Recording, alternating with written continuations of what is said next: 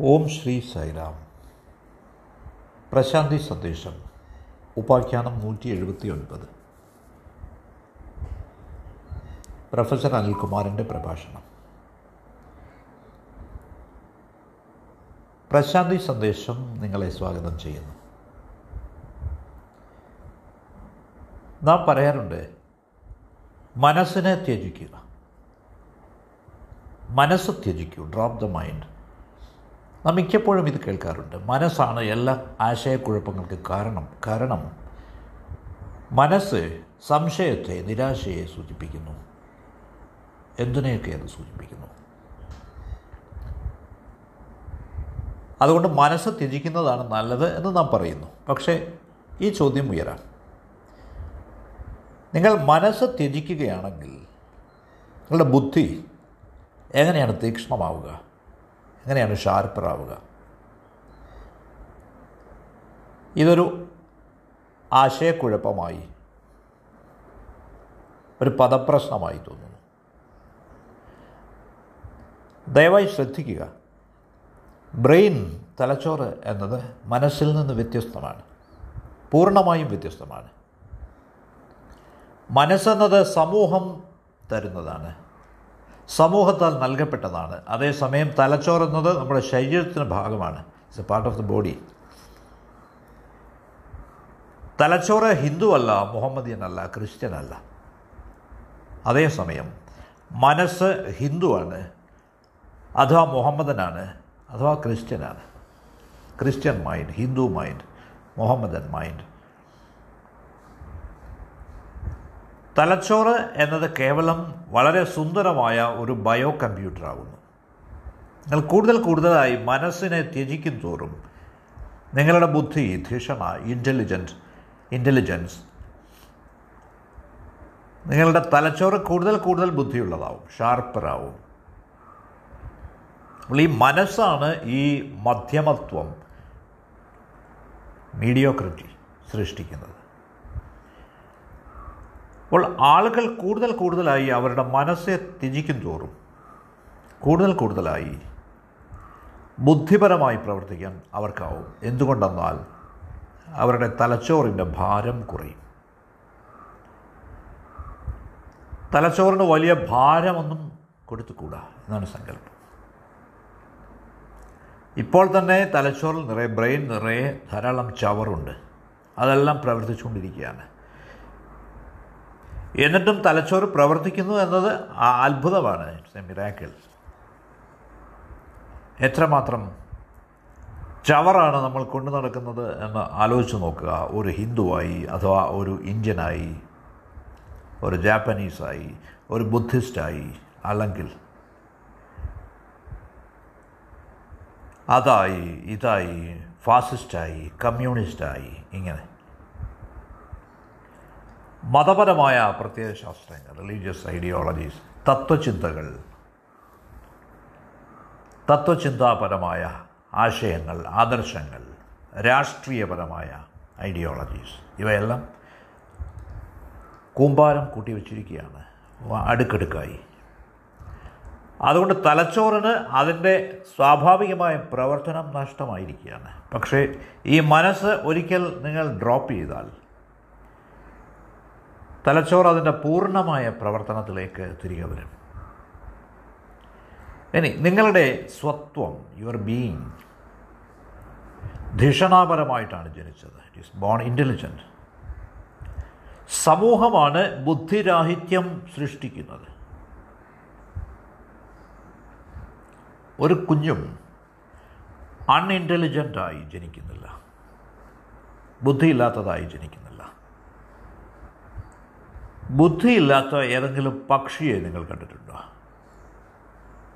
അഥവാ വളരെ വിവേകിയായ ജ്ഞാനിയായ ധിഷണാശാലിയായ ഒരു പക്ഷിയെ നിങ്ങൾ കണ്ടിട്ടുണ്ടോ? എല്ലാ പക്ഷികളും ഒരുപോലെയാണ്.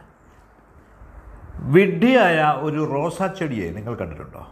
ഫുളിഷ് റോസ് ബുഷ് അഥവാ ജീനിയസായ ഒരു റോസാ ചെടിയെ നിങ്ങൾ കണ്ടിട്ടുണ്ടോ? എല്ലാ റോസാച്ചെടിയും ഒരേപോലെയാണ്. എറലായി അതുകൊണ്ട് എല്ലാ മനുഷ്യജീവികളും ഒരേ പൊട്ടൻഷ്യലുമായി ഒരേ ശേഷിയുമായാണ് വരുന്നത്. പക്ഷേ അവർ പല പല ഗാങ്ങുകളിൽ അകപ്പെടുന്നു. ഇവയെല്ലാം ഗാങ്ങുകളാണ്. Indians Chinese British American. ഇതൊക്കെ ഗാങ്ങുകളാണ്. രാഷ്ട്രീയക്കാരാണ് ഇവിടെ ക്രിമിനൽസ്. ഇനി മതപരമായ ഗാങ്ങുകളുണ്ട് റിലീജിയസ് ഗാങ്സ് അവരുടെ മുഴുവൻ ശ്രമവും നിങ്ങളുടെ ബുദ്ധിശക്തി പ്രവർത്തിക്കാതിരിക്കാൻ വേണ്ടിയാണ്. എന്തുകൊണ്ടെന്നാൽ ബുദ്ധിമാനായ മനുഷ്യൻ അവൻ ഒരു നിഷേധിയായിത്തീരും. It's bound to become rebellious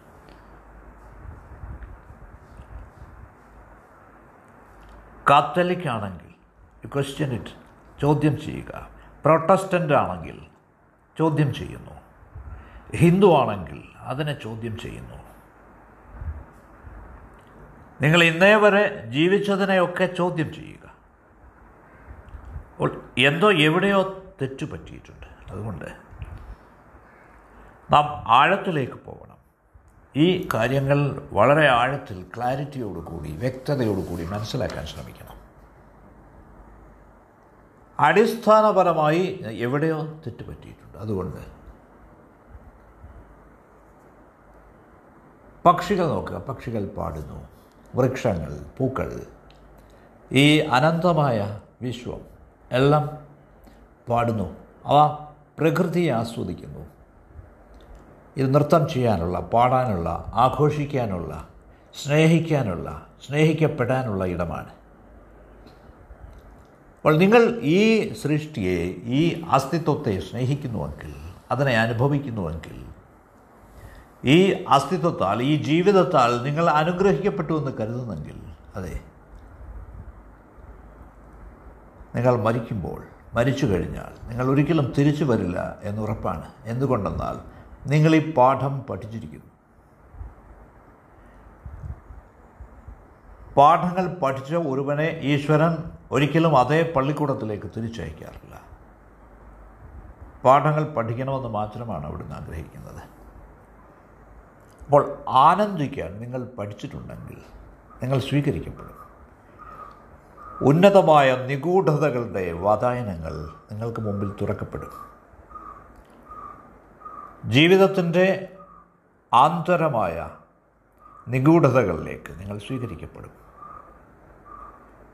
ഇത് ശ്രദ്ധിക്കുക. അപ്പോൾ ഈ മനസ്സിനെ ത്യജിക്കുക ഡ്രോപ്പിംഗ് ദ മൈൻഡ് എന്നത് ഏറ്റവും അത്യാവശ്യമാണ്. ഒരിക്കലല്ലെങ്കിൽ മറ്റൊരിക്കൽ. ഇത് ജീവിതത്തിന്റെ മുഴുവൻ പ്രശ്നങ്ങളും പരിഹരിക്കും. പക്ഷേ ഇത് നാം തിരിച്ചറിഞ്ഞിട്ടില്ല. ജീവിതം വളരെ അമൂല്യമാണ്. ഏറ്റവും അമൂല്യമായ നിധി അതിനുള്ളിൽ ഒളിച്ചിരിപ്പുണ്ട്. ആ നിധി എന്തെന്നാൽ ഒരു സാക്ഷിയായി തീരുക എന്നതാണ്. ബിക്കം എ വിറ്റ്നസ് അതെ. നേരത്തെ ചൂണ്ടിക്കാണിച്ചിട്ടുള്ളതുപോലെ നിങ്ങളുടെ ജീവിതം ഒരു അന്വേഷണമാക്കി മാറ്റുക പരിവർത്തനം ചെയ്യുക. ഈ അന്വേഷണം ഇത് നിതാന്തമായ അന്വേഷണമാണ്. ഇറ്റ്സ് എൻ എറ്റേണൽ സെർച്ച് എന്തുകൊണ്ടാണ് മറുപടി കിട്ടുമ്പോൾ മനസ്സ് ശാന്തമാവുന്നത് നിശ്ചലമാവുന്നത്? എന്താണ് ജീവിതം? എന്നാണ് ചോദ്യം. നാം തിരിച്ചറിയേണ്ടത് എന്തെന്നാൽ നമ്മുടെ ജീവിതം നമ്മുടെ അസ്തിത്വം ഒരു റോബോട്ടിനെ പോലെ ആയി മാറിയിരിക്കുന്നു. നാം ഇത് തിരിച്ചറിയണം. പക്ഷെ കുറേ കൂടി വിശാലമായ അർത്ഥത്തിലാണ് ഇതിനെ മനസ്സിലാക്കേണ്ടത് ജീവിതത്തെ. അല്ലാതെ ഇടുങ്ങിയ രീതിയിലല്ല. ഇനി നമുക്ക് മറ്റൊരു കാര്യം നോക്കാം. നാം നമ്മുടെ കാമനകൾ മൂലം ഡിസൈഴ്സ് മൂലം ഒരു കൊടുങ്കാറ്റിനുള്ളിലാണ്. നേരത്തെ പറഞ്ഞതുപോലെ ഡിസൈഴ്സ് അതേപടി. സഹജമായി ഒരിക്കലും നിറവേറാനാവാത്തതാണ്. അതാണ് വാസ്തവം. ജീവിതത്തിന്റെ ശരിയായ കല നാം അഭ്യസിക്കേണ്ടിയിരിക്കുന്നു. The real art of life അതിന് മൂന്ന് കാര്യങ്ങളാണുള്ളത്. ഒന്ന് ഹൗ ടു ലീവ് എങ്ങനെ ജീവിക്കണം. ഹൗ ടു ലവ് എങ്ങനെ സ്നേഹിക്കണം. ഹൗ ടു ഡൈ എങ്ങനെ മരിക്കണം? ഇതൊരിക്കലും നിങ്ങൾക്ക് ശാസ്ത്രഗ്രന്ഥങ്ങളിൽ നിന്ന് കിട്ടുകയില്ല. സ്ക്രിപ്റ്റേഴ്സിൽ നിന്ന് മനസ്സിലാക്കാനാവില്ല. നിങ്ങളുടെ ഏറ്റവും അകക്കാമ്പിൽ നിന്ന് ഇന്നർമോസ്റ്റ് കോറിൽ നിന്ന് മാത്രമേ നിങ്ങൾക്ക് ഇത് അറിയാനാവുകയുള്ളൂ ഇതാണ് ശരിയായ വിദ്യാഭ്യാസം. ശാന്തമായി നിശ്ചലനായി ഇരുന്നു മാത്രമേ നിങ്ങൾക്ക് ഈ വിദ്യാഭ്യാസം കിട്ടുകയുള്ളൂ. കാമനയില്ലായ്മ നോ ഡിസയർ അതിൽ നിന്ന് കിട്ടുന്ന ശക്തി അപാരമാണ്. ഈ പ്രഭാഷണത്തിൽ ചില കാര്യങ്ങൾ ആവർത്തിച്ചു വരുന്നതിൽ ക്ഷമിക്കണം. കാരണം വളരെ പ്രധാനപ്പെട്ട പോയിന്റുകളാണവ അങ്ങനെ അല്ലെങ്കിൽ നാം അവയെ നിസ്സാരമാക്കി തള്ളാൻ സാധ്യതയുണ്ട്. അപ്പോൾ അറിയുക എന്നത് നോയിങ് എന്നത് ഡൂയിങ് അല്ല കർമ്മമല്ല. ഈ ജ്ഞാനം തിരിച്ചറിയാതിരുന്നാൽ ഇതിൽ നിന്നും എന്തെങ്കിലും ഫലം നമുക്കുണ്ടാവുകയില്ല. അതുകൊണ്ട് നാം നമ്മുടെ ജീവിതത്തെ ഒരുതരം വിശകലനത്തിന് വിധേയമാക്കണം. അപ്പോൾ നമുക്കൊരു നിഗമനത്തിലെത്താം. നാം എവിടെയൊക്കെയാണ്? ഏതൊക്കെ തലത്തിലാണ് നമുക്ക് പരിവർത്തനം വേണ്ടതെന്ന് നമുക്ക് മനസ്സിലാക്കാം. നമുക്ക് വിശ്വാസമുള്ളവരാവാം പ്രത്യാശയുള്ളവരാവാം. ട്രസ്റ്റ് മ്യൂച്വൽ ട്രസ്റ്റ് പരസ്പര വിശ്വാസം. നിങ്ങൾ വഞ്ചിക്കപ്പെട്ടു എന്നിരുന്നാലും സാരമാക്കരുത്. നിങ്ങളെ വഞ്ചിച്ച ആൾക്ക് ഒരു പക്ഷേ ലാഭമുണ്ടായേക്കാം. പക്ഷേ ഈ ട്രസ്റ്റ് കൈവിടരുത്. പ്രത്യാശയിലും പ്രേമത്തിലും ജീവിച്ച് ജീവിതം നമുക്ക് ആഘോഷിക്കാം. ആ അർത്ഥത്തിൽ ഓരോ നിമിഷവും ഒരു ആഘോഷമാണ്. Every moment is a celebration അതെ. അപ്പോൾ വളരെ വളരെ വിശ്രാന്തിയിൽ നമുക്ക് പറയാനാവും. നാം നമ്മുടെ ജോലി ചെയ്തിരിക്കുന്നുവെന്ന്. നമ്മുടെ പ്രിയപ്പെട്ട ഭഗവാൻ ഇതിൽ വളരെ സന്തോഷിക്കുമെന്ന് ഉറപ്പാണ്. ഇത് കാണുന്നതിൽ വളരെ സന്തോഷവാനായിരിക്കുമെന്ന് ഉറപ്പാണ്. ആരെയും വെറുക്കാതിരിക്കുക ദയവ് ചെയ്ത് ഇത് ശ്രദ്ധിക്കുക. എല്ലാവരോടും സ്നേഹമുള്ളവരാവണം. അല്ലാതെ ചില പ്രത്യേക ആളുകളോട് മാത്രമല്ല. ഓരോരുത്തരുടെയും നേരെ തുല്യമായ പ്രേമമാണ് ഉണ്ടാവേണ്ടത്. മറ്റൊരുവന്റെ നേരെ മാത്രം മറ്റൊരുവളുടെ നേരെ മാത്രമല്ല പ്രേമമുണ്ടാവേണ്ടത്. വാസ്തവത്തിൽ മറ്റൊരാളുടെ നേർക്ക് മാത്രമുള്ള പ്രേമം it is not true love ശരിയായ പ്രേമമല്ല. അതുകൊണ്ടാണ് ഒരു ബന്ധത്തിലുള്ള സ്നേഹം ലവ് ഇൻ എ റിലേഷൻഷിപ്പ് ശരിയായ സ്നേഹമല്ല. സ്വത്വത്തിന്റെ ഭാഗമായ പ്രേമം. അതാണ് ശരിയായ പ്രേമം എന്നത്. നമ്മൾ ഈ പ്രേമം എങ്ങനെ ആവണം എന്ന് മനസ്സിലാക്കുക. How to be love Baba പറഞ്ഞിരിക്കുന്നു സ്വയം പ്രേമമായി തീരുക. ബി ലവ് യുവർ സെൽഫ് എല്ലാവരെയും സ്നേഹിക്കുക. You should love to all അപ്പോൾ ആരെയാണ് പ്രേമിക്കുന്നത് എന്നത് പ്രസക്തമല്ല. പ്രേമമായി തീരുക. എന്നതാണ് പ്രധാനം. ഒറ്റയ്ക്കിരിക്കുകയാണെങ്കിൽ പോലും സ്നേഹം അപ്പോഴും ഒഴുകിക്കൊണ്ടിരിക്കുന്നു.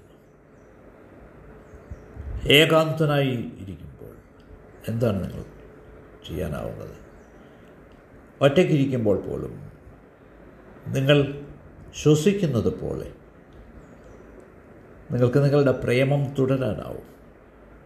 നിങ്ങൾ ശ്വസിക്കുന്നത് നിങ്ങളുടെ ഭാര്യയ്ക്ക് വേണ്ടിയല്ല. അവൾ ബ്രീത്തിങ് എന്നത് ഒരു റിലേഷൻഷിപ്പല്ല അവൾ പ്രേമം എന്നത് സ്നേഹം എന്നത് ഒരു കേവലം ഒരു റിലേഷൻഷിപ്പ് അല്ല എന്ന് മനസ്സിലാക്കുക. നിങ്ങൾ ശ്വസിക്കുന്നത് നിങ്ങളുടെ കുട്ടികൾക്ക് വേണ്ടിയല്ല. അതൊരു റിലേഷൻഷിപ്പിന് വേണ്ടിയല്ല ഒരു ബന്ധത്തിന് വേണ്ടിയല്ല. നിങ്ങൾ വെറുതെ ശ്വസിക്കുന്നു. അത്രമാത്രം. ഇത് ജീവിതമാണ്.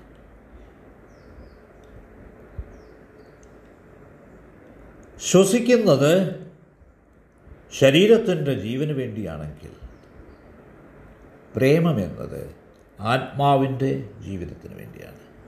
Love is the life of the soul അപ്പോൾ ഒരുവൻ വെറുതെ പ്രേമിക്കുന്നു എന്നേ ഉള്ളൂ.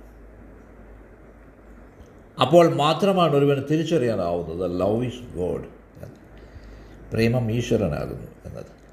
ജീസസ് പറഞ്ഞിട്ടുണ്ട് ഗോഡ് ഈസ് ലവ്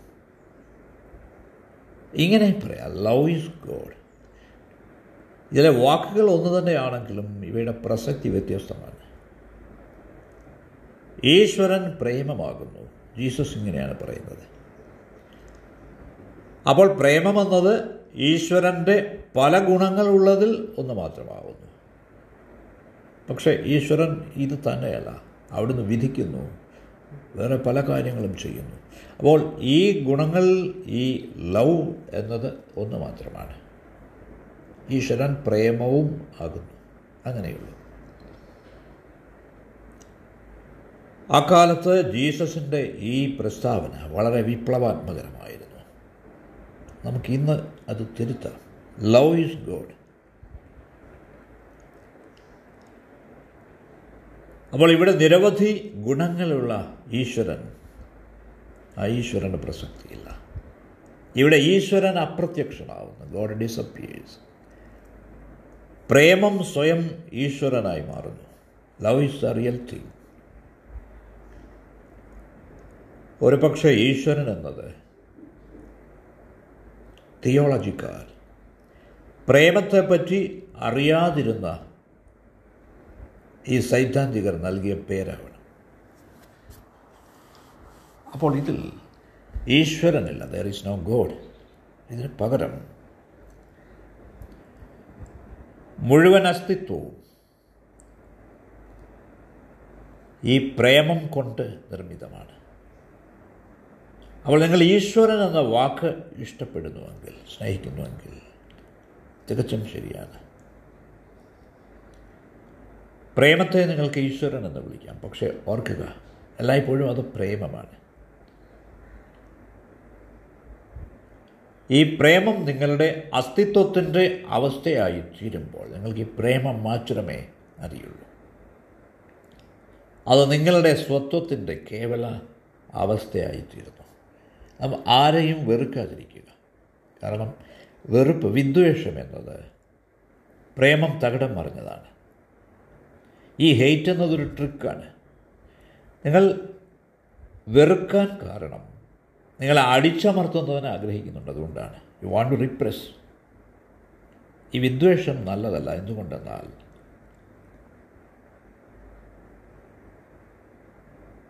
അത് മറ്റൊരുവിന് ദോഷം ചെയ്യില്ല. അത് നിങ്ങൾക്ക് മാത്രമേ ദോഷം ചെയ്യുകയുള്ളൂ.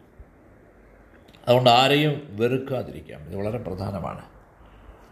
ഈ ഒരു സേഫ്റ്റി മെഷർ എന്ന രീതിയിൽ ഈ വിദ്വേഷം ഹെയ്റ്റ് അതൊരഭയമായി പ്രവർത്തിച്ചേക്കാം. പക്ഷേ ഇതൊരു ട്രൂ ഷെൽട്ടർ അല്ല. നിങ്ങളെപ്പോലെ ആരെങ്കിലും പെരുമാറിയില്ലെങ്കിൽ അഥവാ നിങ്ങളെപ്പോലെ അല്ലെങ്കിൽ നിങ്ങൾ അവരെ വെറുക്കുന്നു ഇതിന് യാതൊരു ആവശ്യവുമില്ല. ഇത് കാണിക്കുന്നത് നിങ്ങൾ നിങ്ങളുടെ ശരിയായ സ്വത്വത്തിൽ ഉറച്ചിട്ടില്ല എന്നാണ്. You are not settled in your true being അവൾ മനസ്സിലാക്കുക പുറമേയുള്ള ഏതെങ്കിലും ഒരു സ്വാധീനത്തെ ഭയക്കുന്നവർ അവർ അവരുടെ ശരിയായ സ്വത്വത്തിൽ നിന്ന് ഓടിയൊളിക്കുകയാണ്. അതുകൊണ്ട് മനുഷ്യനെ ബഹുമാനിക്കുക റെസ്പെക്റ്റ് ചെയ്യുക സ്നേഹിക്കുക വൈയക്തികതയെ സ്നേഹിക്കുക റെസ്പെക്റ്റ് ഇൻഡിവിജ്വാലിറ്റി വ്യത്യാസങ്ങളെ ആദരിക്കുക. നിങ്ങൾ നിങ്ങളുടെ ഇൻഡിവിജ്വാലിറ്റിയെ റെസ്പെക്റ്റ് ചെയ്തെങ്കിലേ ഇതൊക്കെ സാധ്യമാവുകയുള്ളൂ. നിങ്ങൾ നിങ്ങളുടെ ശരിയായ സ്വത്വത്തിൽ നിലയുറപ്പിച്ചാലേ ഇതൊക്കെ സാധ്യമാവുകയുള്ളൂ. അപ്പോൾ നിങ്ങൾക്ക് ഭയമുണ്ടാവില്ല. ആളുകളെല്ലാം ലേബലുകളുമായിട്ടാണ് ജീവിക്കുന്നത്. നിങ്ങളുടെ സ്വത്വത്തിൽ നിന്നും മുഴുവൻ ലേബലുകളും ത്യജിക്കുക. മറ്റുള്ളവരിൽ നിന്നും ഈ ലേബലുകൾ കളയുക. ആളുകൾ എങ്ങനെയാണോ അതേപടി അവരെ എടുക്കുക. ലേബലുകൾ കൊണ്ടുവരാതിരിക്കുക. ഡോണ്ട് ബ്രിങ് ലേബൽസ് അപ്പോൾ നിങ്ങൾക്ക് കുറേ കൂടി മെച്ചപ്പെട്ട ഹ്യൂമാനിറ്റി. തീർച്ചയായും കൂടുതൽ മനുഷ്യത്വമുള്ള മാനവ വംശത്തെ അനുഭവിക്കാനാവും. നിങ്ങളുടെ സമയത്തിന് നന്ദി.